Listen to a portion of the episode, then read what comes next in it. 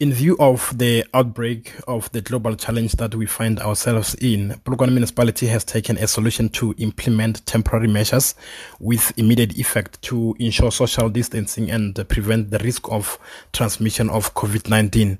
The measures include, amongst others, closure of all municipal uh, sports and recreational facilities, including all parks and community halls.